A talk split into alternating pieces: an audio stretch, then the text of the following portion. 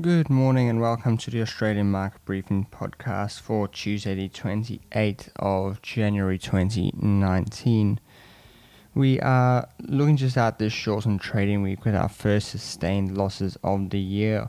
The coronavirus outbreak in China has caused Chinese and Japanese markets to fall, and it looks as if the rest of the world is going to follow. The Nikkei had a limited session yesterday and fell nearly 2%. China's CSI 300 and CSI 500 are due to start trading on Friday after an extended Chinese New Year's holiday. Um, however, futures markets are down 3.6 and 4.4% respectively.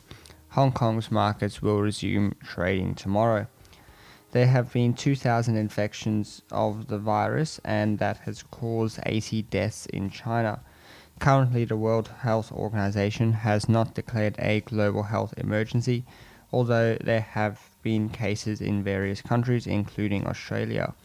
The yen has risen as traders move to safer currencies for the time being. Oil futures have been falling rapidly, which is similar to what they did during the SARS virus outbreak a few years ago. And transport stocks have been sold off. Last week, Qantas lost 6.15%, Sydney Airport lost 6.75%, and corporate travel lost 8.85%. That's really what we've got to start this week. I'll be back tomorrow with another episode. Thank you for listening. Hey guys, thank you for listening to that episode of Australian Market Briefing. Just thought I'd let you know about the other podcast I do, which is called Business as Usual. I do it with my friend Matt Brewers from the Millennial Investor YouTube channel, and we get together every week and have a discussion about what is, what is going on in the markets in a bit of a longer form that I do on this podcast. And we also have some discussions about how we like to act on the information and news that happens.